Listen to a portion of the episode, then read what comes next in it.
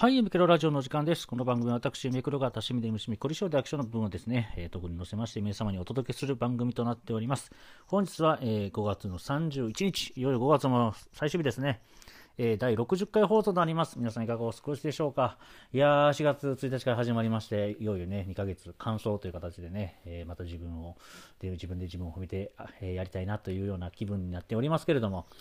えー、図のところ私、今日はお昼ご飯を食べずに、えー、お仕事しておりましたので、すごくお腹が空いてるように思うんですけども、だから実はね、なんか、まあ、ツイッターにも書いたんですけど、なんかもうデスク仕事をしてるときに、まあよくよくこうね、えー、アメちゃん、大阪で言うとアメちゃんですよね。まあ、キャンディー類を、まあ、常備してまして、まあ、それをちょっとこうね、まあ、えー、たしなみながらと言いますか、えー、あの、お仕事することが多いんですけども、まあ、そうしますと結構こう、なんですかね、血中糖度っていうんですかね、が高く維持される分、ちょお腹が空きにくいんですかね、わかんないですけど。っていう感じでね、あんまりこうお腹空いてないなっていう感じはあるんですけどね。ただ、これ、あのー、まあ、なんていうんですかね、あの、ダイエットじゃないですけど、あの、まあね、がっつり食べなくて済む意味でも、まあ、飴舐めとけば、みたいな感じはあったんですけど、これね、あの、まあ、同級生の歯医者のね、えー、歯医者さんやられてる、えー、同級生がいるので、まあ、そこでね、いろいろこう話してて、なんか完食とかしてんの？とか話になって、まあまあね、え、パソコン仕事やし、あの、デスクでよくこう、飴とかなんかちょいちょいつまんでるよって、ああ、それはあかんわ、それはやめた方がいいわ、って怒られましてね。というのも、あこれね、まあ、あの、まあ、歯医者さんから聞いた話なんですけど、あの、歯って、こう、なんですかね、こう、まあ、砂糖と言いますか、糖類とか取ると、まあ、歯の表面がちょっと溶けるというか、うん。で、まあ、えー、溶けるんですけど、まあ、これって自動的に放置しておくと、まあ、この、まあ、なんですかね、唾液とかそういうので、また新しくコーティングされるんですよね、歯の歯のこう周りというかが。で、えー、大丈夫。大丈夫というか、まあ、虫歯にならない。なりにくい。みたいな感じ。まあ、まあ一番いいのはその食べた後歯磨くでが一番ベストなんですけど。まあ、そういう感じになってるので、だからご飯食べる、じゃあまあ歯磨く。で、そのままずっと放置していくと、どんどんどんどん歯の周りがまたこうガードされていって、まあ虫歯にならない。っていう体の作り、こう歯をこう、なんですかね、守る力っていうのがあるんですけど、それを、だから感触、ほんとそういう飴をちょっと舐めるとか。で、ね、舐め終わったらまた10分後に飴舐めるみたいなことを続けてると、いつまでたってもその、ね、歯をガードしてくれる、その、ガードが全然できないんですよね。ずっとこの野ざらしの状態、糖で溶けた状態で、結局、虫歯になるみたいなお話でした。はい。だから、その完食するんやったらガム、あね、キシリトールのガムとか最近ある、まあんまり最近とかね、だいぶ昔からありますけど、ああいうものをやっぱりこう、完食というか、その、なんか手手持ち無沙汰じゃないですけど、なんか口元寂しいからっていう時は、やっぱガムが一番いいとは言ってましたね。はい。なので、あの、私みたいに飴ね、飴ちゃん大好きで飴舐めるのもまあ、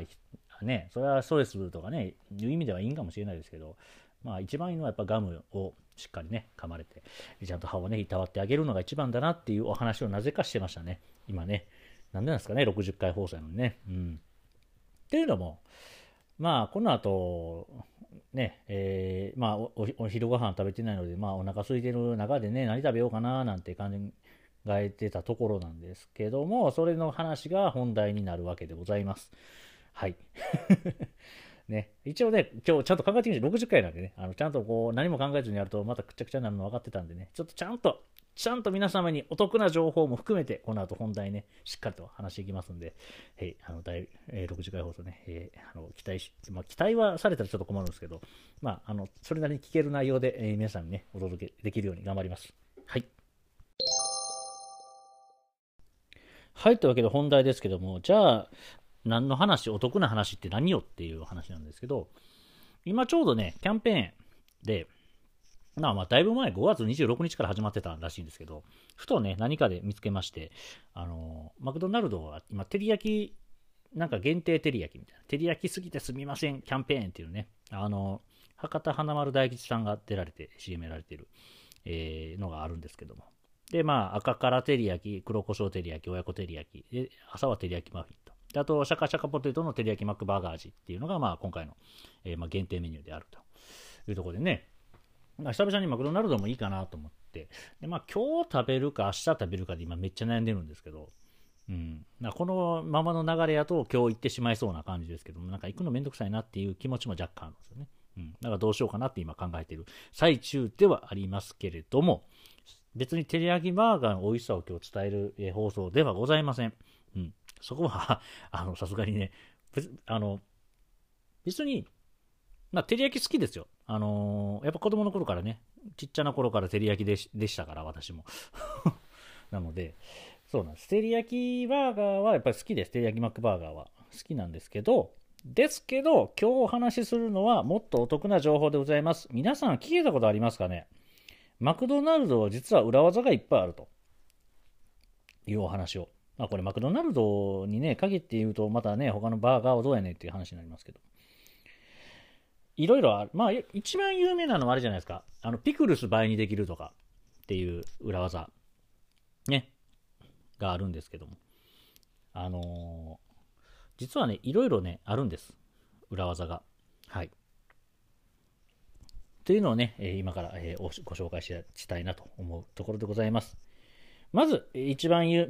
名なの、先ほど言いましたけども、えー、バーガーにあるトッピングは、えー、量を変えられます。まあ、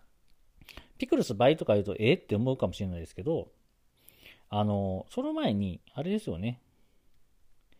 ええ、ええ、ええ、あれですよ。ちょっと待ってくださいね。今調べてますよ。今ちょっと調べてます。あ、ありました。はい。えっと、そうです。ピクルス倍にすると、え、ピクルスで倍できるの？っていう話ですけど、そもそもピクルス抜きができる以上、あれなんですよね。その、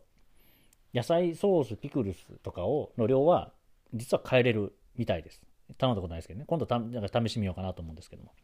はい。えっ、ー、と、できるのは、えっ、ー、と、レタス、オニオン、ピクルス、あとソースが倍までいけます。で、えっ、と、スモークベーコン、えー、とかガーリックチリ、えー、ホワイトチェダーチーズとかトマトとかに関しては、プラスいくらで、えー、ちょっと、ちょっとお金ね、あの、かかりますけど、倍に可能と。で、まあ、夜マックですよね。夜マックのパティ倍とかは、まあ、また別別になるという感じ。だから無料では一応その、オニオン、レタス、ピクルス、あとソース、まあ、倍にできるって覚えておいてもらえれば。まあお得かなと。ね、ビッグマックとか結構その僕、つまみで食べるんですよね、ビッグマックを。よくね、あの、なんか、えー、って言われるんですけど、あの、ビッグマックをそのまま食べずに、パンから上から順番に剥がしていって、肉、野菜、肉、チーズ、パン、みたいなのを食べながらお酒飲むっていう。あの、ほんまに、ほんまにお酒のつまみにするっていうね、食べ方。それを夜マックのね、倍パティにして、みたいな。で、その時に多分僕今までやってこなかったんですけど、そのソース倍とか、レタス倍とかにすれば、ね、ピクルスもとか倍にすれば、なおさら、なんていうんですかね、そのつまみとしてた、ね、楽しめたのになっていうところをね、思っておりまして、うん。はい。でございます。まあ、これが一番まあ、そのお、お得もありますし、意外とこう、なんか有用性のある、えー、裏技かなっていうところですね。で、あとはですよ、うん。えー、っとですね、次にまあ、結構有用やなっていうのは、えー、箱と袋はあの、なんつうの、パパパンじゃない、えー、バーガーを挟むパンと箱は、えー、実は切り替えれるらしいです。特に箱のものですね。ビッグマックの箱やと、ちょっとこう、なんか最初からぐちゃぐちゃになるから、ちょっとこう、包み紙にしてそのままかぶりつきたいっていう人は、えー、袋。そう。あの包み紙に書いてくださいって言われたら、やあの、オーダーすると箱じゃなくて包み紙で出してくれるみたいです。はい。これも結構便利かもしれないです。ビッグマックね。うん。まあ、あと箱のやつもあるんかもしれないです。他の箱の出てくるような。まあ、ただね、多分期間限定のでっかいやつとかは難しいのかもしれないですけど、まあ、その辺は大相談じゃないですかね。はい。あと、これ、僕知らなかったんですけど、ハンバーガーは半分にカットしてもらえるみたいです。まあ食べにくいビッグマックとかね、半分にしてもらった方が食べやすいとか、どうせ最後手にぐちゃってね、持ってる手の方にビヨーンってこう、ソースとか、バン、ね、あの、パティが落ちてきて、とかね、あとね、そのレタスとかが落ちてきて手ベタベタになるから、半分の方が食べやすいのになっていう時は半分にカットしてくださいって言ったらカットしてくれるらしいですよ。あと、こう、なんですかね、例えば限定メニューとかで、あの、ね、2つたまあ今やとその赤から照り焼きと黒胡椒照り焼き頼んで、あ、じゃあ、どっちも食べたいからシェアしようって時に半分にカットしてもらえば多分簡単にシェアできるんでね。意外とこれも使える裏技かなという、裏裏裏技かなという感じでございます。はい。へえ、あと、そうなんや、フィッシュフィレオフィッシュとかチキンクリスプの具を揚げたてにできるんや。へえ。うーん。まあ、なかなかね、揚げたてっていうのは難しいかもしれないですけど。まあそのね、揚げたてっていうのは、これポテトも揚げたてできるんですよ。あと塩、塩の量変えたりとかね、できるんですけど、これね、忙しい時には結構ね、もうなか、一回その揚げたやつ全部、なポテトとか見てもらえば、ね、あの、テロリテロリってやつ、あのね、メロディーが流れてこう、ね、なんかこう、ライトさんさんとね、あの、なんかこう、なんかこうライトわーってなってるとこ。にバシッカサンってひっくり返してね、で、塩バーって振ってこう、シャシャシャシャシャシャってやってをね、箱にシュッと入れて、ね、ポテトで出てきますけど、まあすごい擬音語ばかりでね、ちょっと伝わってるかわかんないですけど。だからあれで一つの味が決まっちゃうので、新しい味、ポテトで多分塩少なめとか塩なしでというと、あれが全部なくなって、次の上がってきた時に作らないといけなくなるんで、ちょっとね、あの、手間なんで、忙しい時にやるとすごくこう、うわー、それやめてって思われる。パターンですけど、案外、あの、そうです。あの、忙しくない時はね、あの、それで自分のお好みの、なんか塩抜きとかもなんか全然ね、味がまた変わってなんか美味しい。で、それに、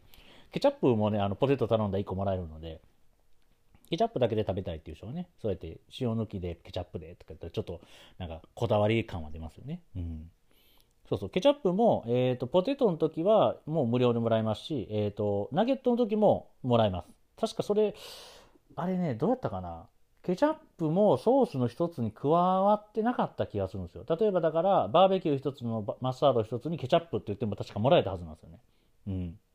いや、どっちだったかな？もし、ケチャップもそこに一つ入るんやったかな？ポテトと一緒に頼んでたらもう一個もらえるとか。ちょっとその辺、僕もあやふやであれなんですけど。ただケチャップは結構ね、無料でもらえるんで。はい。あの、もらえる、あの、ケチャップないとポテト食べられない人とかね、いらっしゃいましたら、もらえるといいと思います。あと、えっ、ー、と、えー、チーズバーガーのチーズは別にできるらしいですよ。うん。チーズバーガー頼んでチーズ別でって言うと、あの、ベターンってあのスライスチーズが別でもらえるらしいです。はい。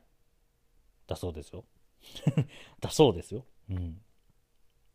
うん。はいはいはいはい。あとはまあ結構その調味料系とか、あの例えばそのシーズニングっていうその塩コショウをなしにしてくれとか、あとマフィンのオイルカットしてくれとか、あと結構えぐいのはハンバーガーの肉抜きとか、ハンバーガーのパン抜きもできるらしいです。まあ、やったところで誰得なんかわかんないんで、あれですけど。まあ、そういう、なんか変なこだわりのある。まあ、あと、照り焼きバーガーのソース抜きとかもできるので、まあまあ、そういうこだわりのある方はやられてみてはいいんじゃないでしょうかね。うん。ぐらいですよ。まあまあ、やったところでなんか変な感じになるんでね。そうです、そうです。あとは、あれですかね。ドリンクの氷の量を、そう、氷の量を減らせるのと、うん。そう。へえ、氷だけとかもらえるんや。うん。なるほどね。確かに飲み物量変えれるとは聞いたこともあるんやけど、ちょっとここ載ってないですね。うん。氷多め、氷少なめ。はいはいはい。まあ、少なめの方がいいかな。本来はね。うん。あと、まあ、裏技というか、聞いた話によると、あの、なんすか、えー、あれ、あれですよ。ああ、シェイク。マックシェイク。マックシェイクは S2 個頼んだ方が M 頼むよりお得みたいな。まあまあ、お得感ですけどね。うん。っていうのはあるっていうのを聞きましたね。うん。だあんまあ、まあもちろんね、そのやっぱマクドナルド、意外と聞くのはやっぱクーポン、まあもちろんね、バーガーキングに比べるとクーポンの実在さは、ね、の効果量は全然違うんですけど、ロッテリアとかに比べるとね。ですけど、やっぱマクドナルドもね、やっぱり、その、ポテトがね、あの、L サイズ190円とかで買えるクーポンがね、あれ結構お得ですし、うん。そうそう。とか、やっぱりクーポン使うっていうのは結構大事なイメージですよね。うん。あと、あー、これか。ソフトクリームはカップでもらえるっていうね。これも案外知らない人いるかもしれないですね。うん。そうそう。あの、ね、結構お子さんとかで、もちろんね、それはあれですよ。そのこぼしてもいいから、やっぱりコーンでね、食べるのが、食べるのがやっぱお子さんとしてはね、あの、やっぱやっぱりこうソフトクリームはこれやんって分かりますからね、それをわざわざ絶対あんたこぼすからカップで食べっていうのはちょっとね、あの酷な話もありますけど、うん。でもまあ、その辺はあのお家の事情の話があるんで、そこはお任せします。なんちゅう投げやりな話で。とまあ、こんな感じでね、マクドナルド、特にまあ、一番やっぱ聞くのはやっぱりそのレタスとか、ピクルスとかソースとか、オニオンとかを倍まで上げ、あね、無料でもらえるっていうのは、結構知らない人多いと思うんで、うん、今度ね、僕もその、ビッグマック全部全部ダブルみたいなやつ一回頼んでみてどんな感じかっていうの食べてみてね。ももしこのあのイメクロラジオでねあの感想言えたらいいなとは思いますので、はい、またお楽しみにしていただければという感じでね、ちょっとマクドナルドの話しちゃいましたけど、まあまあ、ジャンクフードの話もちょっとだけしましょうか。ジャンクフードって言われてますけど、まあ、あの、日本の場合って、その、海外から入ってきた、まあ、ジャンクフードって言い方も失礼なんですけどね、食べ物に対して。なんですけど、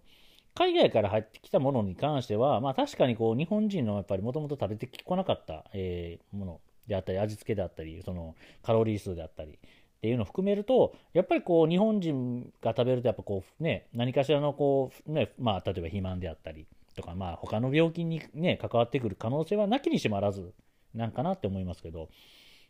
例えば丼物、ね、吉野家さんとか松屋さんとかね、すき家さん、ね、中尾さん、まあもう、ね、他、カツ丼系のね、カツ屋さんとか、えー、松野屋さんとか、まあいろいろね、丼物いっぱいありますけど、ああいうものに関しては案外ね、あれ、あれ、あれを毎日食べ続けた方がよっぽど健康的やっていうね、うん、お話もあります。はい。ね、そういう、こそトッピングでね、例えば漬物、ね、だったり味噌汁だったりね、あと卵つけたりとかすれば、なおさら余計こう栄養分に関してはね、すごくこう、理にかなった食べ物が食べられるイメージがあと、うどんですよね。うどん系、そば系の、こう、まあ、ファーストフードって言われるような感じ。と、あと定食系。まあ、わかりやすく言うと、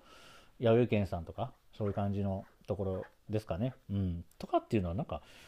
うん、まあもちろん外食なんでね、ある程度やっぱりこうお金は高くつく部分はありますけど、まあもちろんその外食は外食の良さというか、そのね、後片付けしなくていいとか、何も自分で調理しなくても出てくるとかっていうところのお金が乗っての金額なんでね。うん。で考えたときに、いや、結構セレブな方、まあセレブな方の金額じゃないですよ。全然その、ね、それなりのお給料で一人、しかも一人暮らしだったらね、あんなも全然1ヶ月食べてもっていう感じの食べ物になりますけど、うん。なんかああいう定食の、まあ、これご飯物ですよね。ご飯物だと、その、えー、うどんとそばに関する麺類。ラーメンはやっぱりね、やっぱ毎日食べるとやっぱりいろいろあり、あると思いますよ。うん。あれはね、やっぱりこう、作り方がやっぱりあるんで、うん。とは思います。もちろんね、そのストレス発散とか、この体にのその馬力が出る意味、そのスタミナ的なね、意味ではラーメンですごくいいと思いますけど、毎日食べるもんではないなっていう、私なりの若干の偏見は入ってます。これは。すいません。あの、でも、ラーメン美味しいですからね。美味しいから、なおさら、美味しいもんやから怖いから、抑えてるっていうとこはあります。それを感じ取っていただけないと。はい、私もなんかラーメンをを否定しやがってこいつって思われるとね、いや、ラーメンめっちゃ美味しいです。もうラーメンめっちゃ食べに行きたいですもん。うん。でも、ラーメンは絶対、あの、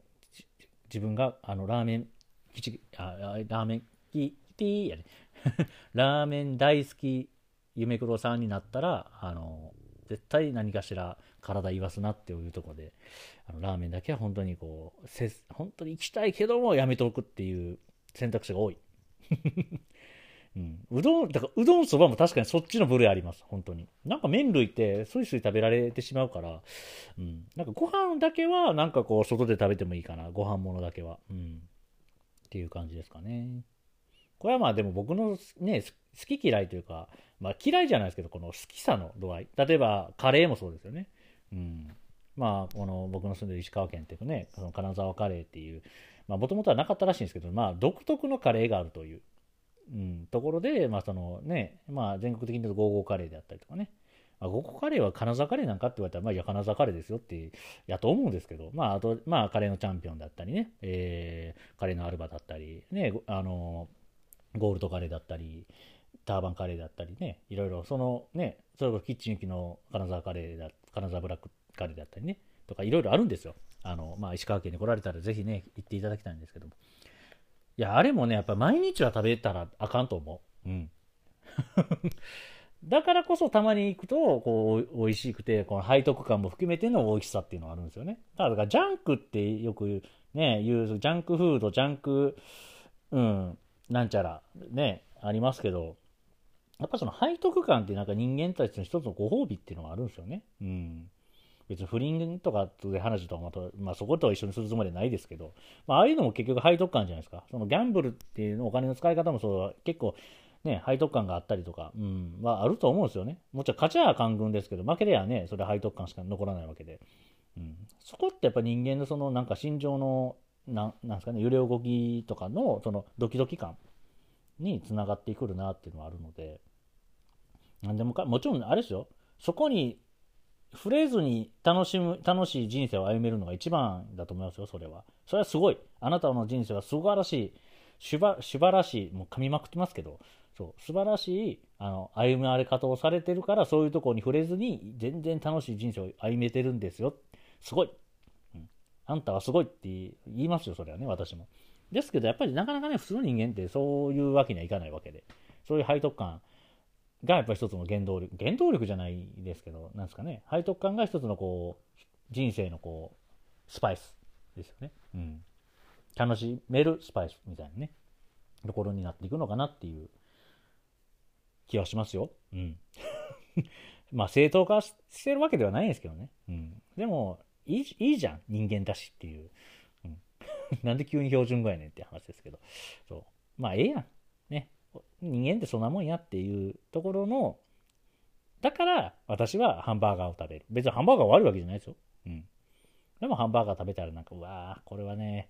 うなんか運動せんとお腹につくなーとかっていう、この、あーっていう、この感じ。お酒もそう。あー、これ飲み、そうお酒なんか飲むからこう、ね、ビールっ腹になるというか、ね、お腹周りがブヨブヨ中性脂肪だらけになるんやって、分かってながら飲むっていうね。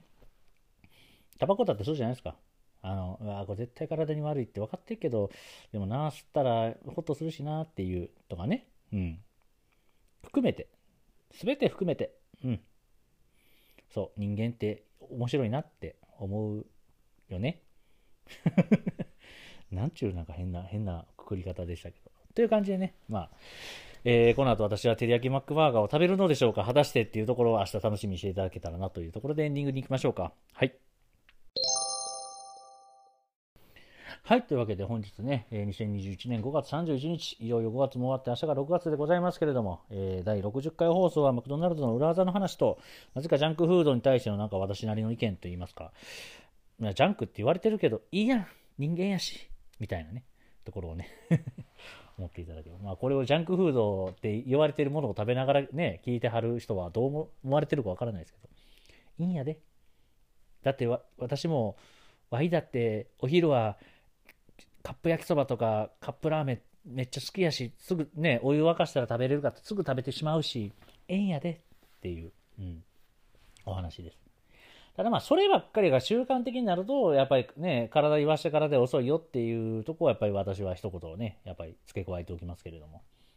うん。とこのバランスはね、何でもかんでもやっぱりその好きやからこれしか食べないっていうのはやっぱり変色にもなりますしね。うん。やっぱりいろんなもの食べなね。うん、体ってやっぱりよくはならないとよくはないというか悪くなっていくのでね、うん、そこだけは気をつけていただきながら。さてさて、えー、私の方も、5月のね、えー、と24日休みから早7日間、えー、ずっと働きっぱなしのもう夜を迎えましたが明日行けばね、えー、明後日休みらしいのでねまあまあこの休みは楽しみではないんですけどまあそろそろ、えー、体調的にもうん、なんかこうしんどくなってくるのがね、もう予兆、予兆っていうかね、もう夜が今やっぱししんどいっていうかね、寝たくなるよね、早くね。もう今まだ6時半ですけど、もうちょっとゲームして早寝たいもんね。で、昨日10時に寝たんですよ。そうそう、昨日の話しましょう。うん、昨日の夜の話ね。え昨日ね、えー、夜の10時に寝たんですよ。8時ぐらいに、あの、収録、昨日の収録の終わりに、鶏肉を焼きまして食べて、まあ、缶チューハイ、本当350ミリ缶 1, 1本だけポンと飲んで、で、まあ、ゲームしようと思ってゲーム。ね、あの、一昨日できなかったので、昨日はちょっとゲームして、で、まあ、ある程度やって、まあ、キリとかやし、ここでやめて、で、10時やからもう、今寝たらぐっすり寝れるわと思ったらね、1時半、1時半じゃないな、12時半に目覚めまして、寝てへんやんっていうレベルです。で、そこからまた、ね、寝れないんで、ずっと布団かぶって寝、あれですよ、目つむってたんですけど、寝れないんで、ちょっと YouTube、ね、1時間ぐらい見て、うん。で、すっと、もう一回寝ようと思って寝て、結構2時半ぐらいまで起きてたんですかね。で、起きたら7時とかで、そこからうだうだうだ出してたら結果8時半とかなって、うん。でしたね。なんか、ね、早く寝たらゆっくり寝れるもんかなと思ったんですけど、なかなか寝れないんで、その辺もね、なんか、あの、うーんって思うとこですね。まあ、直、直しようはいっぱいあると思うんですよ。その、よくあるじゃないですか。その安眠に向けての手順みたいな。ハーブティーを飲みましょうとか。なんかこう、寝る前にこう、まあ、寝る前にお風呂入って、こう、体ポカポカにしときましょう。寝る体勢にしときましょう。で、ハーブティー飲みましょうとか。で、なんかちょっとこう、ね、睡眠導入の音楽をちょっと聴きましょうとか。で、そっからこう、ベッドに入って、ね、こう、その、羽織るものもちゃんとね、寝るものに適したと体温になるようなものを羽織って、で、目つぶって、で、この体勢も枕がこれぐらいの角度で、みたいな。そう。そこまでやっぱ徹底せなあかん。やっぱり寝るってなったら。うん。別にあの寝具メーカーの人みたいにね、なんかやっぱ布団は一生のものなので、つって20万の布団持ってくるやつはどうかと思いますよ。私はね。これ私の話なんで、あの別に、やっぱりそれは寝具メーカーの人でも寝具メーカーのね、メーカーじゃない、寝具、えー、寝具販売の人。まあ、やっぱそれはそれなりのやっぱり維持とね、やっぱりみんな、我々の健康のことを気遣って20万円の布団を進めてるんやと思うんでね。うん。そればっかり私は何も言わない。うん。ですけど、私は、うんと思いますけど、でもやっぱり布団って大事やと思う。やっぱり人間ね、やっぱりこう、いろいろこう、昔はね、なんかその、まあ昔というか今でもその辺に寝転がって寝る人いますけど、まあその辺って外で、外もあり、外もありの家の中もありの。板の間で寝る人もいればね、うん、いろいろありますけど、やっぱり人間のね、その文化の発展とともに、やっぱりそのね、動物の中で横になっとった人間が知らん間に、なんですかね、こう、ちょっと、なんかこう、藁で編んだようなものを敷いて寝るようになって、で、そこからね、だんだんだんだんどんどんどんどん進化していって、ね、布団というものに出会って布団っていうものをね、でいかにこう気持ちいいものやと。寝るときにこれは大事やと。言って人間、日本人、まあ特に日本人はね、まあまあ海外とベッドとかになんですかね。寝具の歴史って面白そうですね。そのベッドの歴史といいますか、布団の歴史みたいなね。これちょっとまた個人的に気になったんで、また調べときます。はい。という感じでね、まあまあそれは置いといて、まあそうやって布団がね、どんどんどんどん進化していって、ね、今や低反発枕やったり、なんかね、いろいろあるじゃないですか、ウォーターベッドであったりとかね、うん、ある中で、ね、そうやって、えー、寝具販売の人、またその話するんかい。寝具販売の人はね、20万円の布団をやっぱ進めてくる、進めてね、もらえるわけなんで、やっぱり何かしら理由はあるんですよ。やっぱいいもの、いいなりのね。うん。私はまあその辺全然わかんないんでね、まあその安っぽいその何千円ぐらいのベッドで、ね、そのまま布団でね、布団も安いの買ってそのままね、全然、あの、まあ、ダメになったら買い替えでいいやぐらいの気持ちでね、使ってますんでね。うん。たまにだから実家帰ってこう布団しっかり干してもらってると、まあ干してますよ。僕も干してますよ。干してないと言ってないし。干してますけど、その、ちゃんとこう、なんやろ、あの、来客用じゃね、僕、もう私なんて来客用みたいな感じで、ちゃんと布団の、そのね、セッティングしてもらってとか、まあもちろんあれですよね。あのホテルとかでもいいじゃないですか。の布団とかで、そうなんで実家の話しないのなんか自分の家が布団何もやってないみたいな感じになるんで、いや、ちゃんとしますから。布団は干してますよ、休みの日にちゃんとしっかりね。してますからね。うん。それはかる、それは、それは嘘じゃない。嘘はつかない。はい。ですけど、まあそうです。だからそうやって、やっぱベッドメイキングしてもらった時に入る布団とか、ね、昔子供の時とかも、その、うちの親そう親が、その、今日布団干してたよって言った後の、あの、布団のね、あの、この、お日様の香り的なね、感じのね、うん、あの感じはやっぱりお布団っていいなって思いますよ。でも、あの、昔、トリビアの泉で、あの、お布団の香り、ね、お布団に、え、お布団が、にする、がする太陽の香りみたいなのは、えー、ダニの死骸の匂いらしいよっていうのを聞いた時にもうその話は二度とするかと思いましたけど、ね、衝撃的でしょ？うん、ならしいですよ。なんかその、えっ、ー、と、日光で、えっ、ー、と、なんかこう、ね、こう、なんか分解された時の匂いらしいですよ。あれ。も、いや、も入ってる。すいません。だけじゃない。だけじゃないよ。だそれだけやると、だけじゃない。て、だけじゃない、テイジン。いや、そのテイジンさんに失礼だからやめとこう。あの、ですけど、そう。あの、だけじゃない。うん。ダニの死骸とかの分解もされてるよっていう話です。あのそこ5部屋なんでね。あの、また僕、ななんか嘘嘘つき、嘘つき夢黒なの。まあまあ、その辺はね。うん、でも、いいじゃないですか。人間にとっていい香りやったらね、元のが何から作ってようが。うん。それこそアロマとかもあるかもしれないでしょ。実は皆さんなんかいい香りとか言ってますけど、それ実は、みたいな。ね。だから、あんまり世の中って、あの、知りたいこともいっぱいありますけど、知らなくていいこともいっぱいあるんで、その辺はね、あの皆さんも、あの男女関係のね、あ男女、男女関係の中でのその、ね、あの知っとくべきことと知らなくていいことっていうのもあると思うんでね、うん、そこは本当にお互いこう、いいいい意味で線引きしてね、楽しい関係を作ってもらえればなって、なんか昔あったんかいって話ですけど、まあそれは置いときまして、えー、というわけでね、なんかいろんな話しましたけど、え第60回放送なんでね、いろんな話しましたよ。うん、だいぶとユミクロあのユミクロに対してあのなんかいろんな砲撃をが受ける、ね、私もちょっとこう身構えないといけないような内容になってる部分はあるかもしれないですけどもいいじゃないですか。でも一つ言えることは、えー、楽しければ何でもいい人に迷惑かけなければこれもこれが僕は私の、えー、夢黒の中の人生のもう全てのもうもう一番の土台です、うん、楽しくしてる人に何か言うつもりもないですし、うん、で自分たちが楽しんでるところで何か言われる筋合いもないですしっていうところはあります。ただ、それが何かしら人に迷惑かかってるんやったら、それはじ、それはやめなあかん。うん。っていうところ。うん。ですよ。うん。まあ、よくその集団、なんか集団的なこう気持ちの高揚で、なんかこうね、例えばこう、なんすか、飲み会帰りの10人ぐらいで、わーってなってて、わー、あいつらなんかちょっとうるさくないっていう風になってしまうんですよね。ですけど、でも、そうな、ね、そう、周りから見たら、うわ、なんであいつらあんなうるさいねん。ね、ちょっと周りのこと考えろやって思われてしまうのは良くない。それは良くない。良くないこと大大前提ですけど、でも彼らは彼らでその時になんかすごくこう楽しいことがあったやん。彼やん。っていう見方もできるわけよ。あの、人のことね、相手の思いやりですよね。うん。いや、向こうが思いやりないやんって。いや、それはそうですよ。だから、そんな思いやりないやつになんでこっちが思いやり、ね、の気持ちにおらなあかんねんっていう。うん、それはすごくまっとう。うん、それは合ってる。あなたが間違ってない。ですけど、私はその辺ちょっとこう妥協してね、私なりに妥協して、いや、まあまあ楽しんでるからいいやん。うん。別にこっちに対して何かやってきたら、それはこっちもね、出るとこ出ましょうってなるけど、うん。っていう、なんか、だだんだんまとまりなくなったんで、そろそろね、はい、ということで、えー、ここね、今月、えー、2021年の5月もね、えー、31回分、えー、放送しましたけど、いかがだったでしょうかね。まあ、その振り返りはまた100回放送の時に、えー、まあ、てかね、あの、50回放送の時にちょっと振り返っちゃってるので、まあ、100回放送っていう、その、えー、月ごとの振り返りではなくて、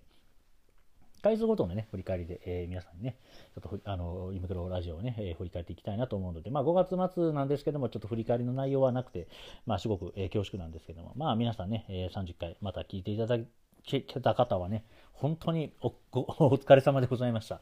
ね、またね、えー、月別の計算もね、えー、時間の計算もしたいなっていうところ、ね、別に出したところで何でもないんですけどね、そ5月は何分私喋りましたよ、どやみたいなこと別に言うつもりでもないんで、いや、皆さん、よう聞いたっていうところを僕が言いたいだけで、ちょっと計算しますけど、